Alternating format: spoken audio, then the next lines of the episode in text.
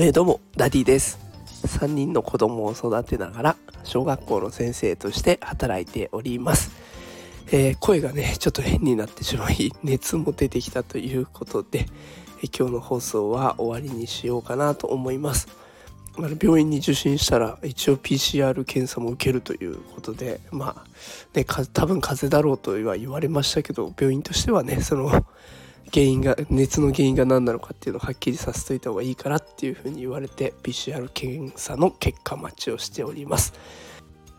ね、なんか雨が降ったり晴れたりね体調の変化体調の変化じゃないですね。気候の変化が激しくて体調管理難しい時期ではありますので皆様もお体大切にされてください。それじゃあまた明日お会いしましょう。さよなら。